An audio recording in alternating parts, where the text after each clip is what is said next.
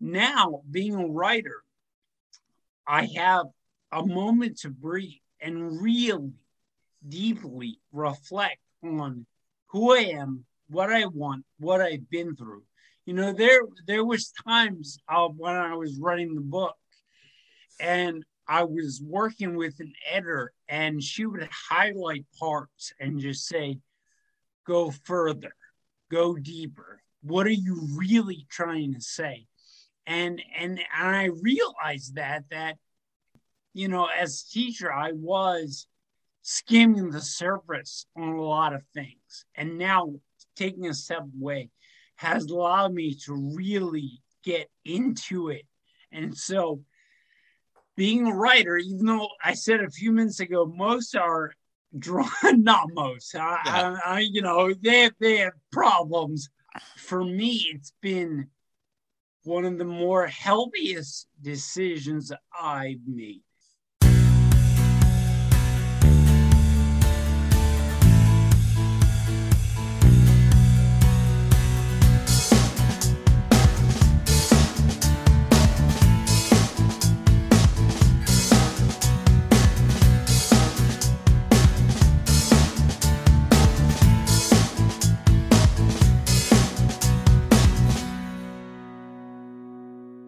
Hello, everyone, and welcome to a new episode of Set Lusting Bruce, your podcast all about Bruce Springsteen, his music, and mostly his fans. I am your host, Jesse Jackson, and joining me today is one of my longest online friends, a wonderful writer, the inventor of the Mary question, my good friend Jay Armstrong. Jay, welcome to the show. Hey, Jesse. Uh, thanks for having me. Thanks for the intro. Um, it's always great to be here and talk with you about Bruce and life. And I'm really excited to uh, be here and catch up with you. Well, good. Well, let's start out with in case someone has never listened to the four or five times you've been on the show before, tell us a little about yourself. All right. Well, um, where do I begin? um, I, I was so how you and I met. I was an English teacher at the time, high school English, and I, I wrote a piece about um, Bruce. I, I think it was about like to Run, maybe some some maybe it Thunder Road. I can't remember. It was long ago. Anyway, you read it contacted me, and then that started a, relationship. And I explained to you in, in our first meeting that I had always taught Bruce in my class as a poet and as poetry. And so over the years, um, we we shared um, this interest in Bruce. And then I got sick. Um, I have a uh, you know, it's called diffuse cerebellar atrophy. So essentially, what is is I have a hole in my brain that is getting bigger by you know the the years, and it's affecting speech and it's affecting motor skills. Um, it's affecting uh, my cognitive ability. So uh, what I did was being diagnosed in 2013. I um I, retired from teaching as of 2001. And um, I focused all my energies uh, on my family, but also being a writer. Uh, being a writer um, has always been a lifelong dream of mine.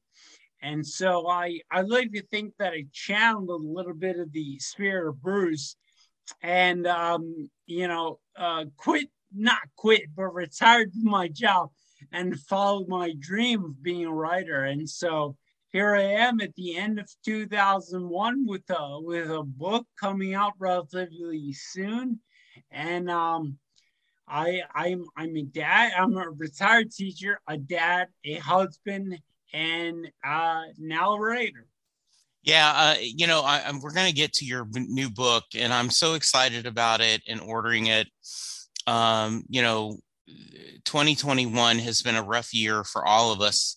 I think a lot of us thought that after 2020, you know, ah, it can't get much worse. And then you're like, Mhm. holy crap, look Yeah. at, you know, Yeah. um, so yeah, uh, yeah, Jay, if you guys have not known, I mean, he and I have had on, we, we've talked about underrated songs, uh, best geography songs with Bruce. Uh, we've talked the Mary question multiple times.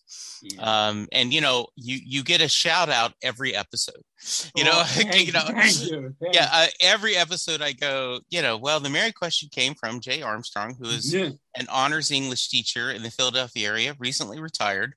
And uh, so uh, that just, you know, and it's funny because I can't figure out, Jay, when I started asking that question, because I know it wasn't to begin with, but after our discussions, and now it's kind of been one of the signature questions. And it's, it, it was Right. really funny because uh, a couple months ago, I had someone who wasn't a Bruce fan replied back like,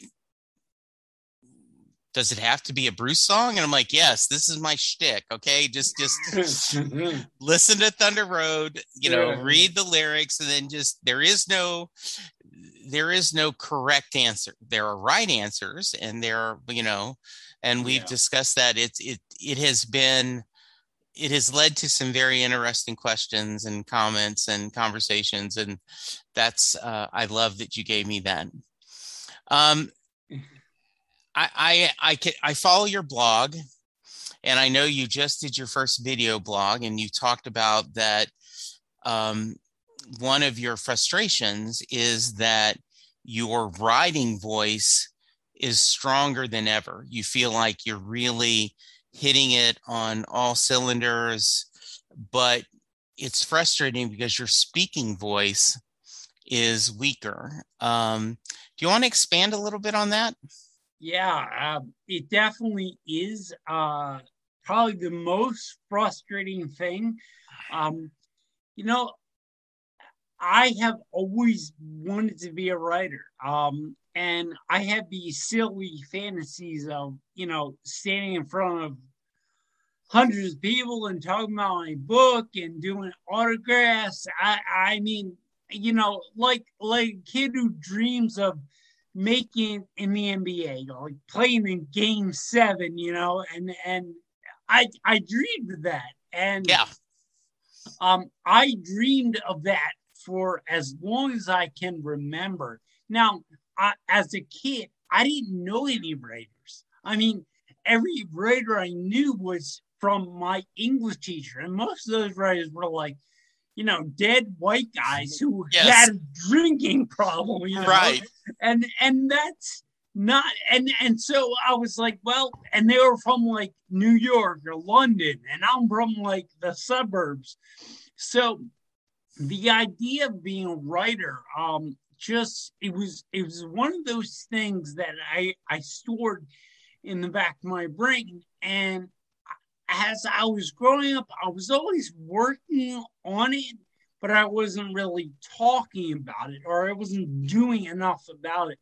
And then when I got sick, and that was like the kick in the butt that I needed. I'm like, I got to get this stuff out right now. And so there became this urgency of time to do this thing right now. And I think that gave me inspiration to become a better writer. And so I'm right now, I'm at this crossroads where my writing has never been stronger. But I mean, I've been writing for years. It is taking a long time to get to this point. And I'm really proud of my writing, but I'm not proud of my voice. And so my physical voice. And so speaking is is challenging. Um, handwriting is becoming very difficult. And this kind of keeps I, again, I had this fantasy of like having a, uh, you know, a table there and, and, and signing books. And it's something I want to do. But right now, I physically can't handle that. So that caused a lot of frustration and, and, and, and, you, you know, um, what what I've learned through this is that life is never going to be perfect. There's never going to be the perfect opportunity, the perfect setup. Something is always going to be challenged. Something is always going to be wrong. And so, what I believe I have to, and maybe somebody else who's in a similar spot, is no matter what, you just have to keep working toward that dream, toward that goal that you have. Yeah, um, you know, one of the things that made me smile, and by the way, um, just to give you guys pull the curtain back a little bit, Jay and I talked about it, and um, you know, I said, "Are do you want to?" Do you want to do this live? Do you want to? Because I told him in the past, I've had people who English is a second language. You know, I've sent the questions in, right. in advance, let them record it. You said, no, no, no. With you, I want to be live, and I and we're going to do the best we can. So please don't think we're making Jay like, oh, hey. Get in the, um, but one of the things I love, and, and this is kind of combining a couple of questions, but you know, you wrote on your blog um, your your I believe it was your son being asked, "What does Daddy do?" And he, you know, and there's this whole he doesn't do anything, you know, and yes. and and you're uh, like, no, no, no, son, uh, you know, and and you ended up after a really funny uh, and heartfelt, you know, essay. You kind of said, "Yeah, I'm a writer." You can tell people Dad's a writer. Right. Um, I I think I've shared this with you, and I know my listeners know. You know, my wife um, was diagnosed four or five years ago with basically a, a brain injury. She, um, I tell the story kind of to explain and to be a little funny is she just was starting to forget things she she she couldn't put sentences together. She would not be able to find her car in the parking lot. Um, and it's right there, just she couldn't recognize it. And so she kept going, going, going. And finally, there wasn't a diagnosis, wasn't a diagnosis, which similar to you, because I remember the story like for the longest time, people couldn't figure out what's wrong. Mm-hmm. And um, and she came to her physical therapy with shorts on and she had all kinds of scars on her knees. And the therapist said, Man, what's that? And Linda says, Oh, you know, I fall from my bike all the time. And um, the therapist said, Well, do you ever land on your head? And Linda said, Well, only twice where I broke my bike helmet. The other times when I fell, it didn't hit at all. and the therapist, like, holy crap. And right. sure enough, that this was similar to what football players hit with multiple concussions. Um, so Linda has good days and bad days where, you know, she's sharp, she's enjoying, she's doing things, but other days she just is so mentally tired from having to fight to keep everything going. You know, she'll spend a couple of days just on the couch watching mindless TV. Mm-hmm. And, and, you know, and I just like, hey, Lindy, that's as much as like physically you have to rest, mentally is just as strong of an illness and you've got to rest that too. So how are you coping with not teaching and, and fighting your illness? Because you you've been very honest, there is no cure. This is just something you will live with the rest of your life. Yeah. So share me a little bit about that. I taught for almost 20 years. Right. And being a teacher was who I was, it was who I identified myself as. And I I knew at the end of 2020 it was time to move on. I I just knew that I knew that in my my heart, my gut. Um, I knew it was time, and I think it was a combination of my illness plus the year that was 2020. Oh, yeah. Like I knew I had to do something else. And so I retired from teaching and and it's funny, I I you know, I wrestled with this question of do you miss it? Is it hard not being a teacher anymore? And you know, I think the correct thing to say would be, yeah, I miss it Yeah. Um, but below that, Jess, between you and I, I don't miss it. I I mean, I was grateful. I am grateful for Yeah. everything that it gave me for for the relationships that I built, uh, for the things I learned and how I developed as a person. I am so grateful. I would not be the writer I am today if I hadn't taught, because what I was doing teaching, I was learning the craft myself. So I I am forever in debt to being a teacher. Do I miss it? No, um, because that was then, and and this is now. This is who I am. This I don't identify myself as a teacher anymore. Um, it's like I shedded that skin and I moved on. And so I think moving on was the best thing for me because your question was, how do I handle this? Well, if I was a teacher and my health was declining the way it was, I would be in a really bad place Sure. because teaching is very stressful and you're not just dealing with your own stuff you you're dealing with your own stuff but then you have hundred other students and then you have the demands of of of you know being an employee so i would not i would have self-destructed and i Sure. know that i i just know it, i would so now being a writer i have a moment to breathe and really deeply reflect on who I am, what I want, what I've been through. You know, there there was times uh, when I was writing the book, and I was working with an editor, and she would highlight parts and just say, "Go further, go deeper. What are you really trying to say?" And and and I realized that that um you know, as a teacher, I was skimming the surface on a lot of things. And now taking a step away has allowed me to really get into it. And so being a writer, even though I said a few minutes ago, most are drawn, not most, I, Yeah. I, I, you know, they have, they have problems. Um, but for me, it's been one of the more healthiest decisions I've made. And so writing for me, the blog, the book, it's it's all form of therapy.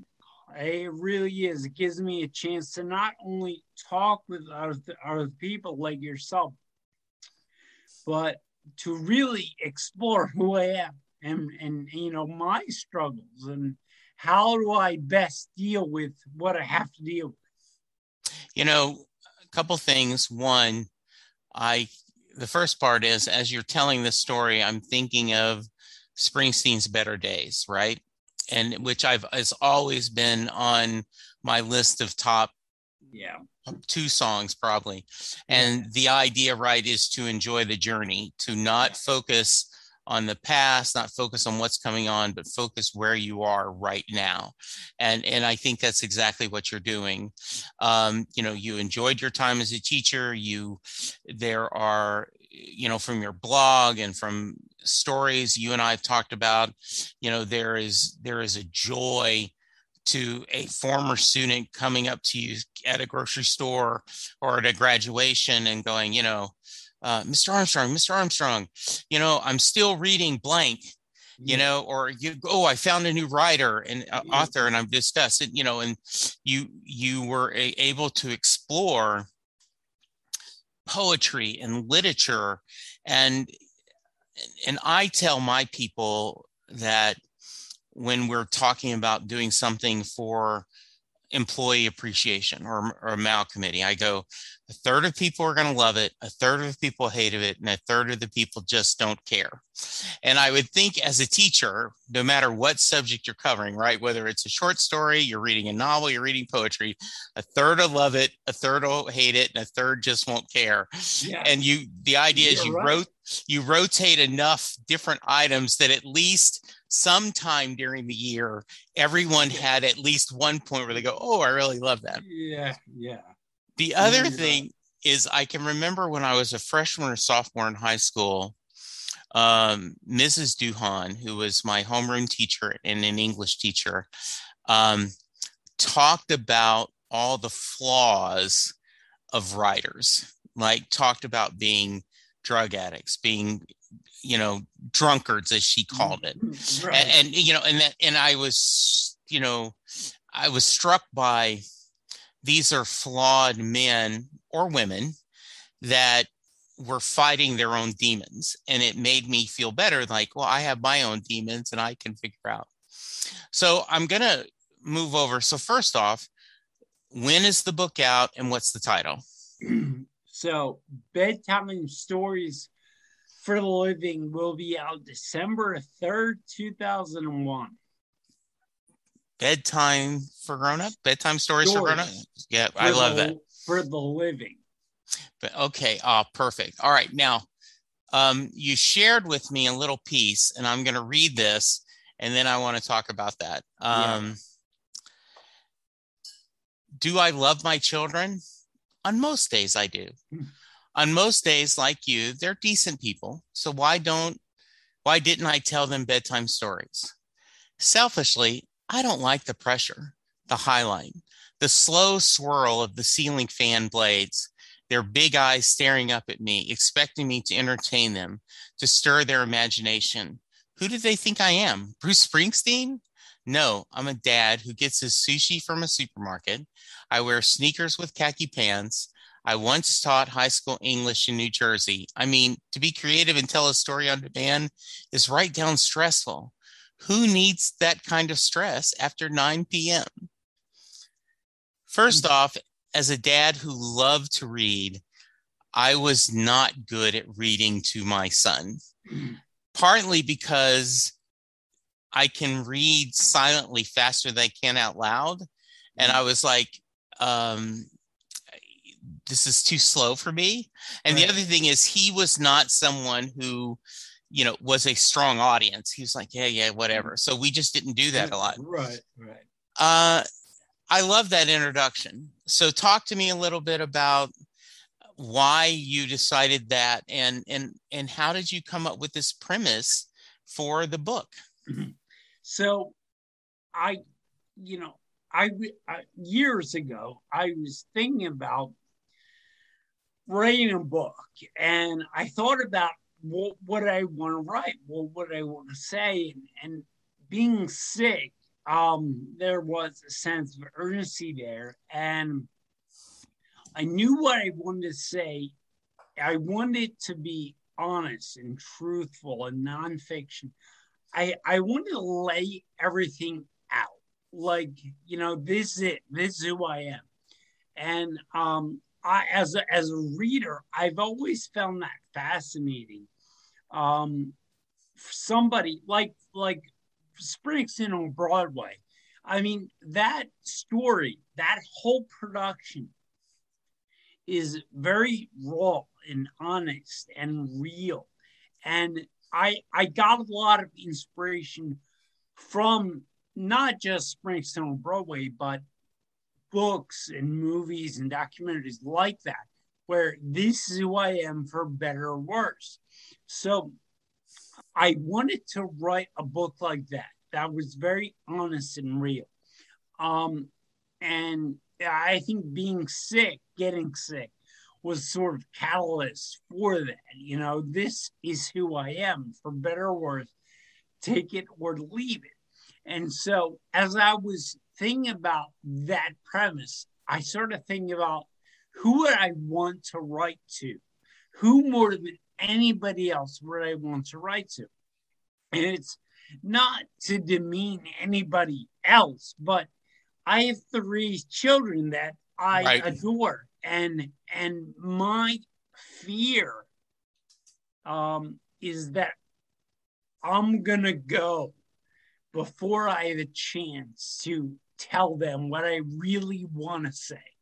Wow. Um, and so the, that premise started gaining momentum. And what would I really want to tell them if something happens and I'm not here? Um, I I I and and I'm sure you've been there too. People that you love have passed. Yes. And they have lived a great life, and, and you're incredibly sad for them to pass. But sometimes they leave you with just memories, and that is all. And you have to make sense of that. And my um my wife's grandfather, he he passed uh, during the writing of this book, and um, I I loved him. I mean, there's a chapter in the book dedicated to him. Um, he taught me how to golf, and I wrote a story of that. Um, and he lived a good life. He was in his 90s when he died, but what what he left behind was he left behind woodwork. He was very good at building coffee tables and end tables and, curio cabinets. And so now in my house right now, we have um we have work that he touched. We have his coffee table, we have his end tables. And I I stare at them um, you know, I, I kind of want those things to speak, and I know they can't. And so I am not a woodworker. I am not good at. So I thought about what am I good at? What would I leave my children with? And it would be stories. It would be a book. So this book is them, and that's how the, the book really started coming together like what could I leave my children? It wouldn't be woodwork, it would be stories. And as a father, um, I'm flawed. I, I, I, you know, you know, Jess, I, I think there is something interesting about the flaws of people. Um, not, not that we, you know, we dissect the flaw, but I think you learn a lot about a person through their flaws. Yes. And so I I was thinking about as a dad, um, you know, I have flaws. And one of those flaws is that I am a writer. I am a storyteller. And yet I never told my kids a bedtime story. I just never have. And that like was like uh, you know a punch in the gut. I'm like, man, now they're too old. Like I, I should have started this years ago, and I never did. So I missed my chance. So, so much the book is about seizing the moment and taking life head on and appreciating the time that you have and not missing the moments that you're going to miss but but open your eyes and ears to the sound of life so when that moment comes, you can react. You know, what first comes to mind is there is a line, and I can't remember the song uh, title, but uh, Hank Williams Jr. in one of his songs talks about he he regrets that his dad never sang him to sleep. Right. So here's Hank Williams Jr. talking about his father, Hank Williams Sr., a icon of country music, right? Like obviously right. you could make the argument one of the best of all time songwriters and musicians and he never he never sang him to sleep. Yeah. Um, you know, you wonder did Bruce sing the kids to sleep? Did Bruce when they were younger tell stories, right? Like, you know, um you, go ahead. You know, I there it's funny you bring that up because there is a part in his book where um he it's in the Born in the USA uh section or chapter. Yeah. Where he talks about his he was on tour for like a year, a stadium tour. He, every night he was in front of like 70,000 people, you know. And then that tour ended and he got home and he had his children were younger at that time. And he says they didn't care. They mm-hmm. didn't care who I was, what I did on that. They just wanted a dad. And that struck me. Um, you know, I am I'm not a rock star, but for almost 20 years, I gave a lot of my heart and soul and energy into students and it's yeah. my work. And and and, it, and you know there there are plus and minuses. Unfortunately, by doing that, I ignored some of my children to a point. I I just assumed they would always be little. As, right. as silly as that sounds, I think we kind of fall that way sometimes. There will yeah. always be time. And then for me, I learned the hard way. There is not going to be time.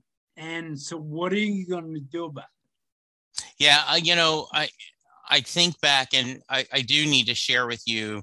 You make my son and I smile um, you know, in a couple of your blogs, you'll talk about that your son is excited that it's uh, it's game day, right? The Eagles are going to be playing, and and you guys are excited and you are ready to watch together. And whether you're, you know, wearing an Eagles T-shirt or a jersey or just a cap or whatever it is, you know. And my son is 32, and he still comes over, you know, every Sunday, usually on Friday night, makes it a weekend. Um, and, you know, he has a cowboy banner he puts up. He has, you know, God forbid if you're not drinking coffee from a cowboy mug on Sunday morning, you know, and he, you know, and, and he, as much as he, as a great sports fan, you know, uh, ah, damn Eagles, hearing you talk about and your son excitement brings great smiles to his face, right? That just yeah. the idea, because I've shared this many times, Jay, but you know, especially during his teenage years, you know, he would be gone all the time. But Friday Night Lights, Veronica Mars, Cowboy Game, he would always be home to watch together as a family. Right. You know and, and so that bonding that you will have always with that you know um and now then that he's gone to a couple of springsteen shows he's like ready like okay i'm ready to go are we gonna when's he gonna tour dad we, we got to go right. see him again so that's beautiful um how different is writing a blog compared to writing a book are you using different muscles or is it yeah. similar because they're both nonfiction?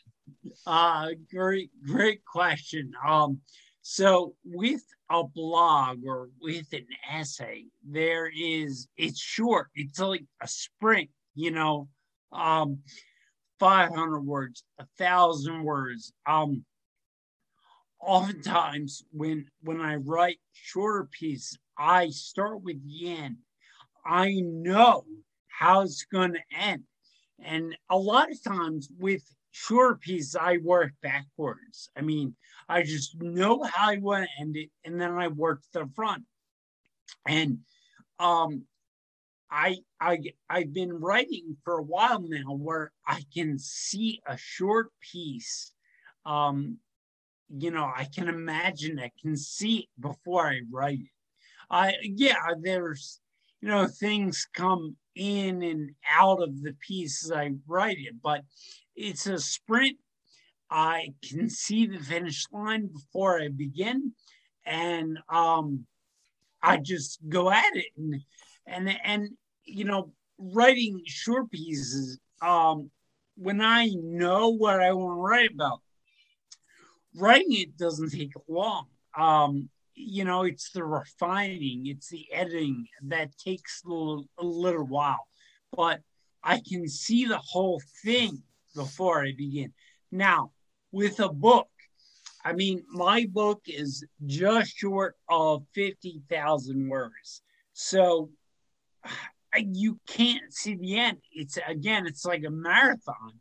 Yeah. You have to like, like, writing a book is like you know, starting the finish line and say, okay, I'm going to run to that lamppost. Then I'm going to get that lamppost. I'm going to run to the next one and the next one.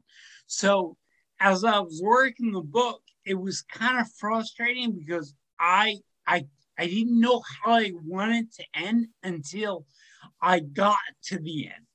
Yeah. Do do you have any interest or any itch to write fiction? Um you know, I I I do and I don't. Okay. Um I I read a lot of fiction.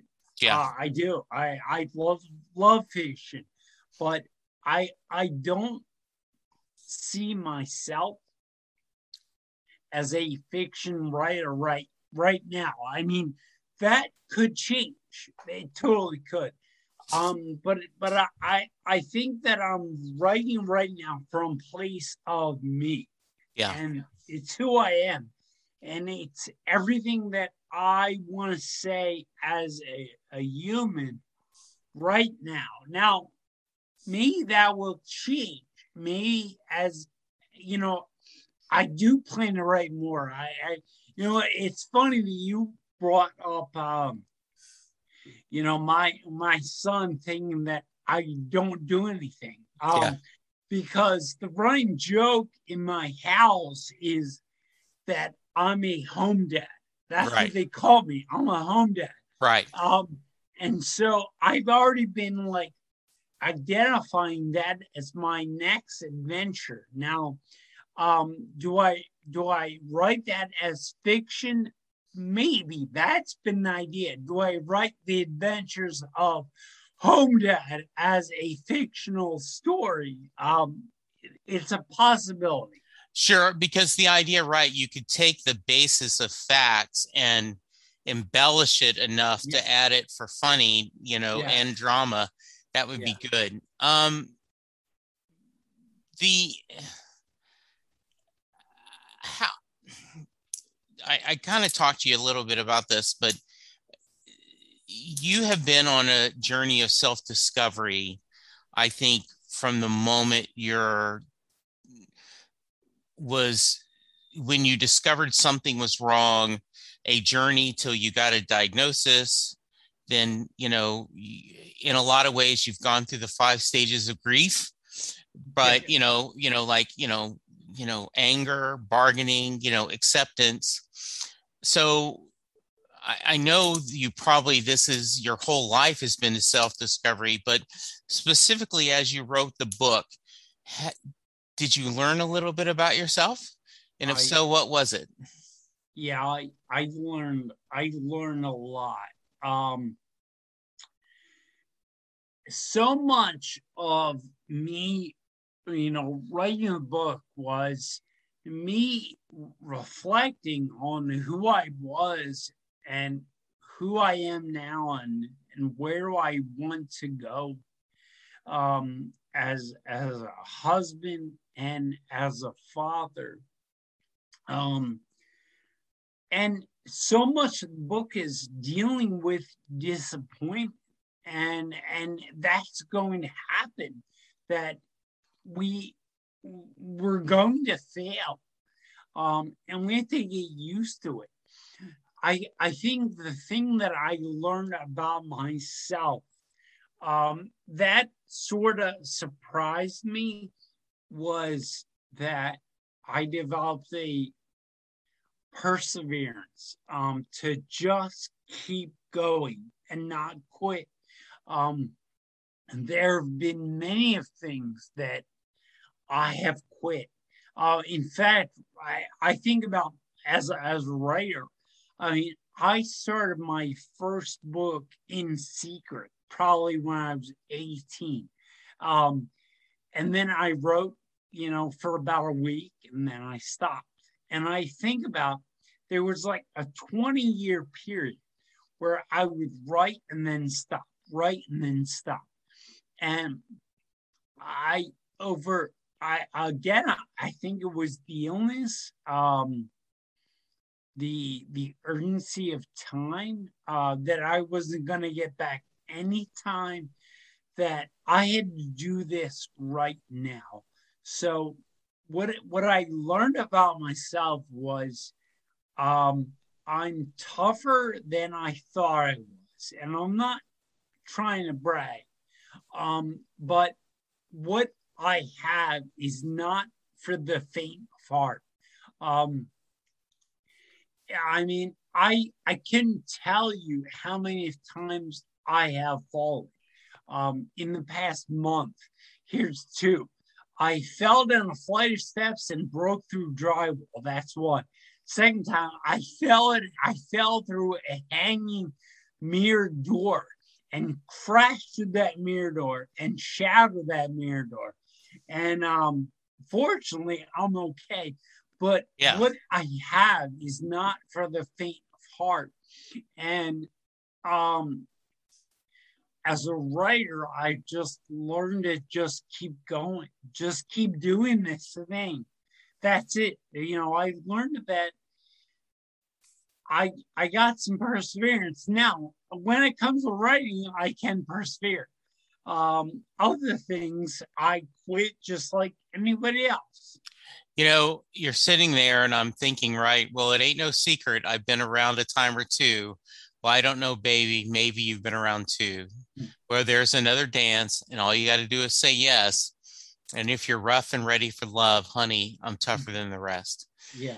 You know, as many great Springsteen songs, that could be a love song. I know that I have had, uh, there's been young people talk about. Um, I saw someone who was in a wheelchair fighting some childhood disease, talked about Tougher Than the Rest was his favorite song. And then, you know, so I, I think similar the rising can be about you know new orleans it could, could be about 9-11 it could be about the jersey shore it, it, you know it I, do think that finding out that you are tougher than you thought you were tougher than the rest is something to be strong with. Um, i don't want to keep you too long. I don't want to tire you out too much but how what's the best way to find the book? So the book will be available on December 3rd on uh, Amazon. Okay. And then it will be on um, Ingram Spark. It will also be available in bookstores, um, libraries. So it, the easiest way to find it right now, December 3rd, is on Amazon. Okay. And uh, I, I, I have, is it, because I have not been able to see the link yet in Amazon. Is it not available for pre-order yet? Not not yet. It, okay. It, you know, we're we're recording this and we're 29 days away okay from December 3rd. And there are like it, I I can smell finish line. I yeah. just I am almost there. I mean, yeah, I have like a big toe on the line right now. So um, this morning, it, it's it's funny how things work out, but my uh, book designer is uh, she lives in Australia, so um, we have a 14 hour difference of time. So you know when she's awake, I'm sleeping, and vice versa. So um, it, it kind of you know, she's great and she's done wonderful things, but time was is a little challenging. So I woke up this morning with a message from her. And there were a few things I needed to do before we got uploaded. And I did that and then I messaged her, but she's sleeping. So yeah. I won't hear back from her for like another 12 hours. Yeah. But um it, it will be uploaded soon. Yeah. Um, I love the cover. I, I, love the image. I think it's beautiful. Um, you know, I, I think you know, and and what a great title, bedtime stories for the living. Um, I I really appreciate it and exciting. Um, if you're still feeling good, I got to know what you think about. Um, you know, we really haven't talked about in depth Western Stars or Letter to You. So I'll take your riding hat cap on and put your Sure. Bruce fan on. As a music fan and as a writer, what are your thoughts on those two albums? Um, I I thought they were both great. They're both excellent albums. Uh, Western Stars. I I love the fact that Bruce does not quit on trying to figure out who he is. You Yeah. know, even now, um, you know, I I made a playlist for my for my book, and Mm. the second song was grow, "Growing Up," and that song, I mean, I played it. So I made a playlist that I just play over and over and over again while I'm working the book. And Do you have that? up, On, do you have that on Spotify? I yes, it's on If, Spotify. if you want to share that link, I'll put it in the show notes. Sure, sure, that'd be that'd be awesome. Okay. So song number two is growing up. And it's so funny to hear a young Bruce in that song. Like at that that's kind of like his mission statement. I'm gonna grow up and I'm gonna figure out who I am. And now we have Bruce who how how old is he now, Jeff? 72, I think. 72. Yeah. Yeah, yeah. Don't And- yell at us if we get it wrong, audience, please. But yes. and he put out Western Stars as, I mean, what I think was he took a very different approach. I mean, at this point in his career and his life, Bruce can hang up his hat and call it a day, but he just keeps going. And that's what, you know, the spirit of, of Bruce is so much in in me and in this book. Um, I mean, I I use him as a source source of inspiration to just keep going, and that's what that album is. Him just taking on a different persona, going out west and saying, "Okay, who am I?" And it's comforting that a guy who has everything that he wants is still trying to figure himself out.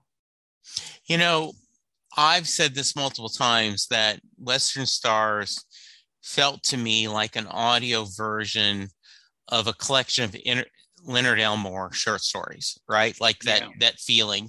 Um, and it, it really is similar to like Nebraska, you know, in a lot of ways, some of his most literary work.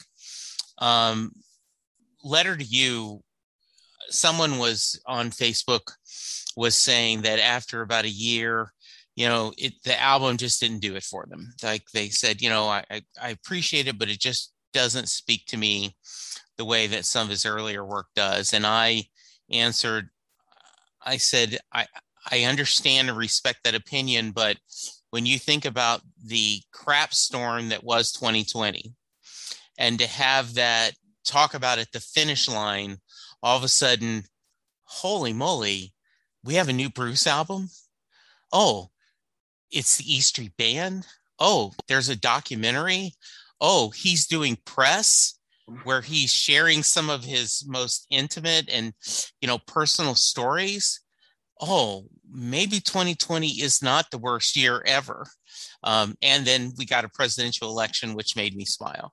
So, Letter to You will always be a special place in my heart, the same way like The Rising, because that was the first album that really got me passionate about Bruce. I went from a casual fan to a major fan after I saw him live. So, what were your thoughts on Letter to You? Um, the the first time I heard it, I I was in my car and I was driving, and I started with the first track, which is uh, "One Minute You're Here," Mhm. and I mean, I was in. It was 2020. Everything was going on. Um, I was writing the book Yeah. and I read that, and it was like everything collided for a moment. And that track, I must have listened to it over. Uh, uh, you know, I just kept replaying it over and over again. Not that it's my favorite Bruce song. It's it's not. It's not my favorite. But you know, the honesty of of that song and the vulnerability. And after i mean like you know you have bruce on like born in usa who he's vulnerable yeah but he's also he has like he's, there's a toughness to him you, you know um in growing up there's you know this idea that I'm going to be a rock star and I'm going to be immortal. And he's not as braggadocious as that, but he has that sort of edge to him. And I think rock stars do. You know, you when you when you hit a you know that level, there is a a feeling of invulnerability and and I'm going to live forever. And that moment right there, that first track, I mean, after everything he's been through, he took a moment and he just said, one minute you're here. And, and that was, we're, we're all there. No matter who, it's Bruce, me, you, we're all there. I mean, that's life. It ends. And for him to be at that point in his life, that was, and to say those words, um, it put a lot of life into perspective. You know, I it made me think of one of my favorite little sequences in Neil Gaiman uh, had the kind of de- set in the Sandman universe, the Death miniseries, and there's a poignant scene. And if you guys are not aware, Death in this um, world is like a teen she looks like a teenage goth girl. And there is a um she goes and there's a, a baby who had died you know and the baby looks at her and says is that it? And death says you got what everyone else gets a lifetime. And yeah. um so poignant. And um and you know and i think that's what bruce is saying. And and i i had someone who does a grief podcast join me earlier this year carissa and callista. And i told her i said you should listen to letter to you. She wasn't a springsteen fan. And she came back after she goes oh my goodness this album is all about grief. You know can i come back on and talk about it yeah. it is about grief, but it's also about healing, and it's not a morbid album. In fact, it truly is, you know, the cliche, right? Like um, a, a funeral is a celebration of life, right? I, I think this album is a celebration of I'm the last man standing. We're still here. We're still making music. We are missing those that are gone but we are we are celebrating the fact that we're still here and we're still um, loving each other and being creative.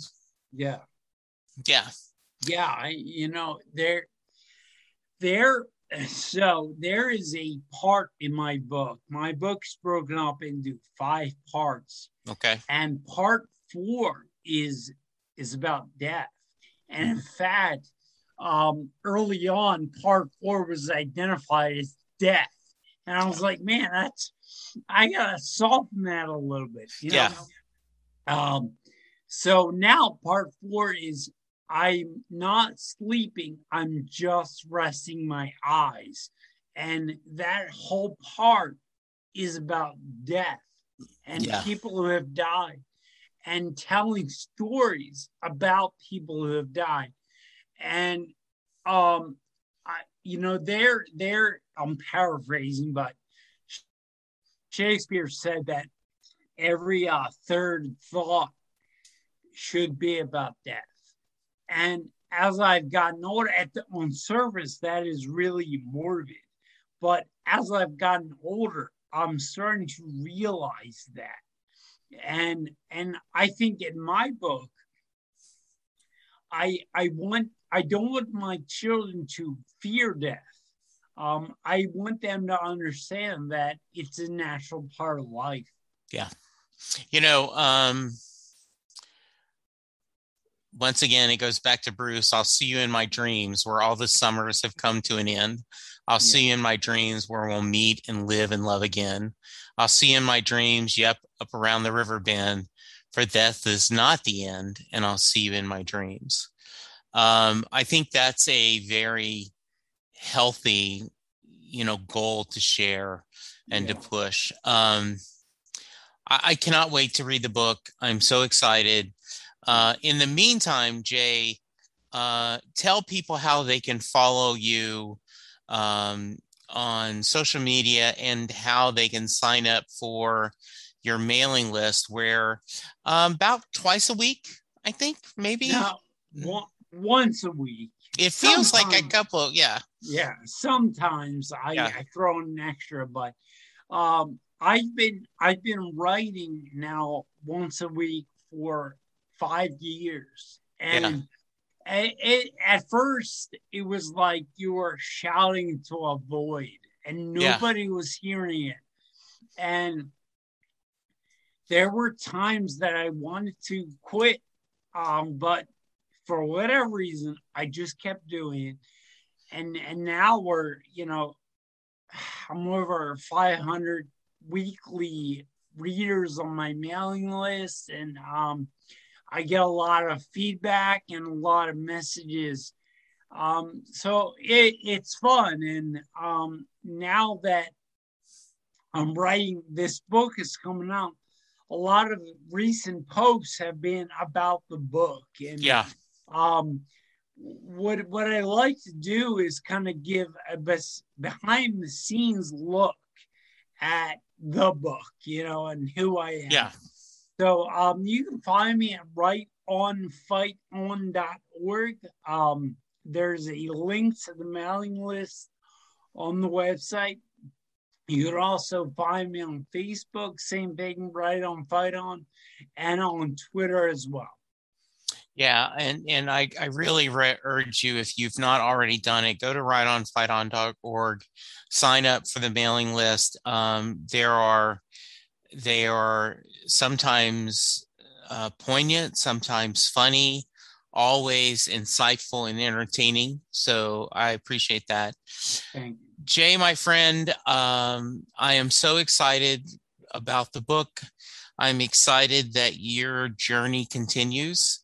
Know that um, you're in my thoughts, you're in my prayers, and that I love you. and um, I am, uh, we will um, I'm hoping to have you on in January or February after I read the book, and we kind of do a more in-depth kind of um, post-game press conference. Let's say, yeah, right? Like, yeah, that would be fun. Yeah, uh, yeah, definitely. Yeah. Any final thoughts you want to share with the listeners? Um, you know, I as I've been going through this uh, journey of, of writing of this book, um, there was a lot of doubt, a lot of self doubt, a lot of I can't do this. And I, a lot of times in those moments of um, desperation, I look to my younger self. Um, and what I mean by that is I have a picture in a album photo of myself as like a three year old kid. And it's just me, and I'm standing there and I'm looking at the camera. And I got these big blue eyes and this like big like bowl haircut. And I I often thought to myself, I, 41 year old me, wants to make that kid proud you know, what do I have to do to make that kid proud? So it's it's amazing to me that somebody like Bruce was once a four-year-old kid. Um, we were all young little kids. We're all four year olds at one time. Um, that idea of making my younger self proud got me through a lot of hard times. Um, so I guess the last thing I want to say is if you're having a tough time, think about your younger self and and what would they want you to do in this moment and they probably want you to keep going to move forward uh, to find goodness in life. Uh, well said well said. I, I love that thought. Um, thank you jay. Thank you so much. I appreciate all the time. Um, we're recording this kind of the beginning of november but uh, this will I have a backlog of episodes. So as we this is probably published, we're probably only a week away from the publication, and by then it should be on Amazon. Yeah. Look at the show notes; you'll find where to go to purchase it. And um, as I said, I just love you, brother, and so thank you so much for your time, listeners. Go get vaccinated. Go remember to be good to each other. Let's uh, support each other. Let's make that younger version of ourselves proud of the person we became. Thank you, Jay. Thank you, listeners, and we'll talk to you soon. Goodbye. Doing a podcast at times can be a one way conversation, and I hate that. So please let me know what you like and don't like about the work I'm doing. You can reach the podcast via email at setlistingbruce at gmail.com. The show is on Twitter at SetListingBruce, and my personal Twitter is at Jesse Jackson DFW. We have a website, www.setlistingbruce.com. From there, you can find links to other Springsteen podcasts as well as other music themed podcasts. We have a page devoted to our own SLB All Star Band. These are guests who have been on the podcast more than three times. There is a link to our store where you can purchase Set Listing Bruce shirts, as well as a Mary Question t shirt. There is a link to our Patreon page where you can sign up to help support the podcast financially. We have different levels and different rewards based on your support. If you don't have any extra cash, and right now, who does? You can support the podcast by subscribing via your favorite podcast player and leaving us a review. The more reviews we have, the easier it is for people to find us. And please tell a friend about the podcast, especially if they love Bruce or music, because it will make a difference.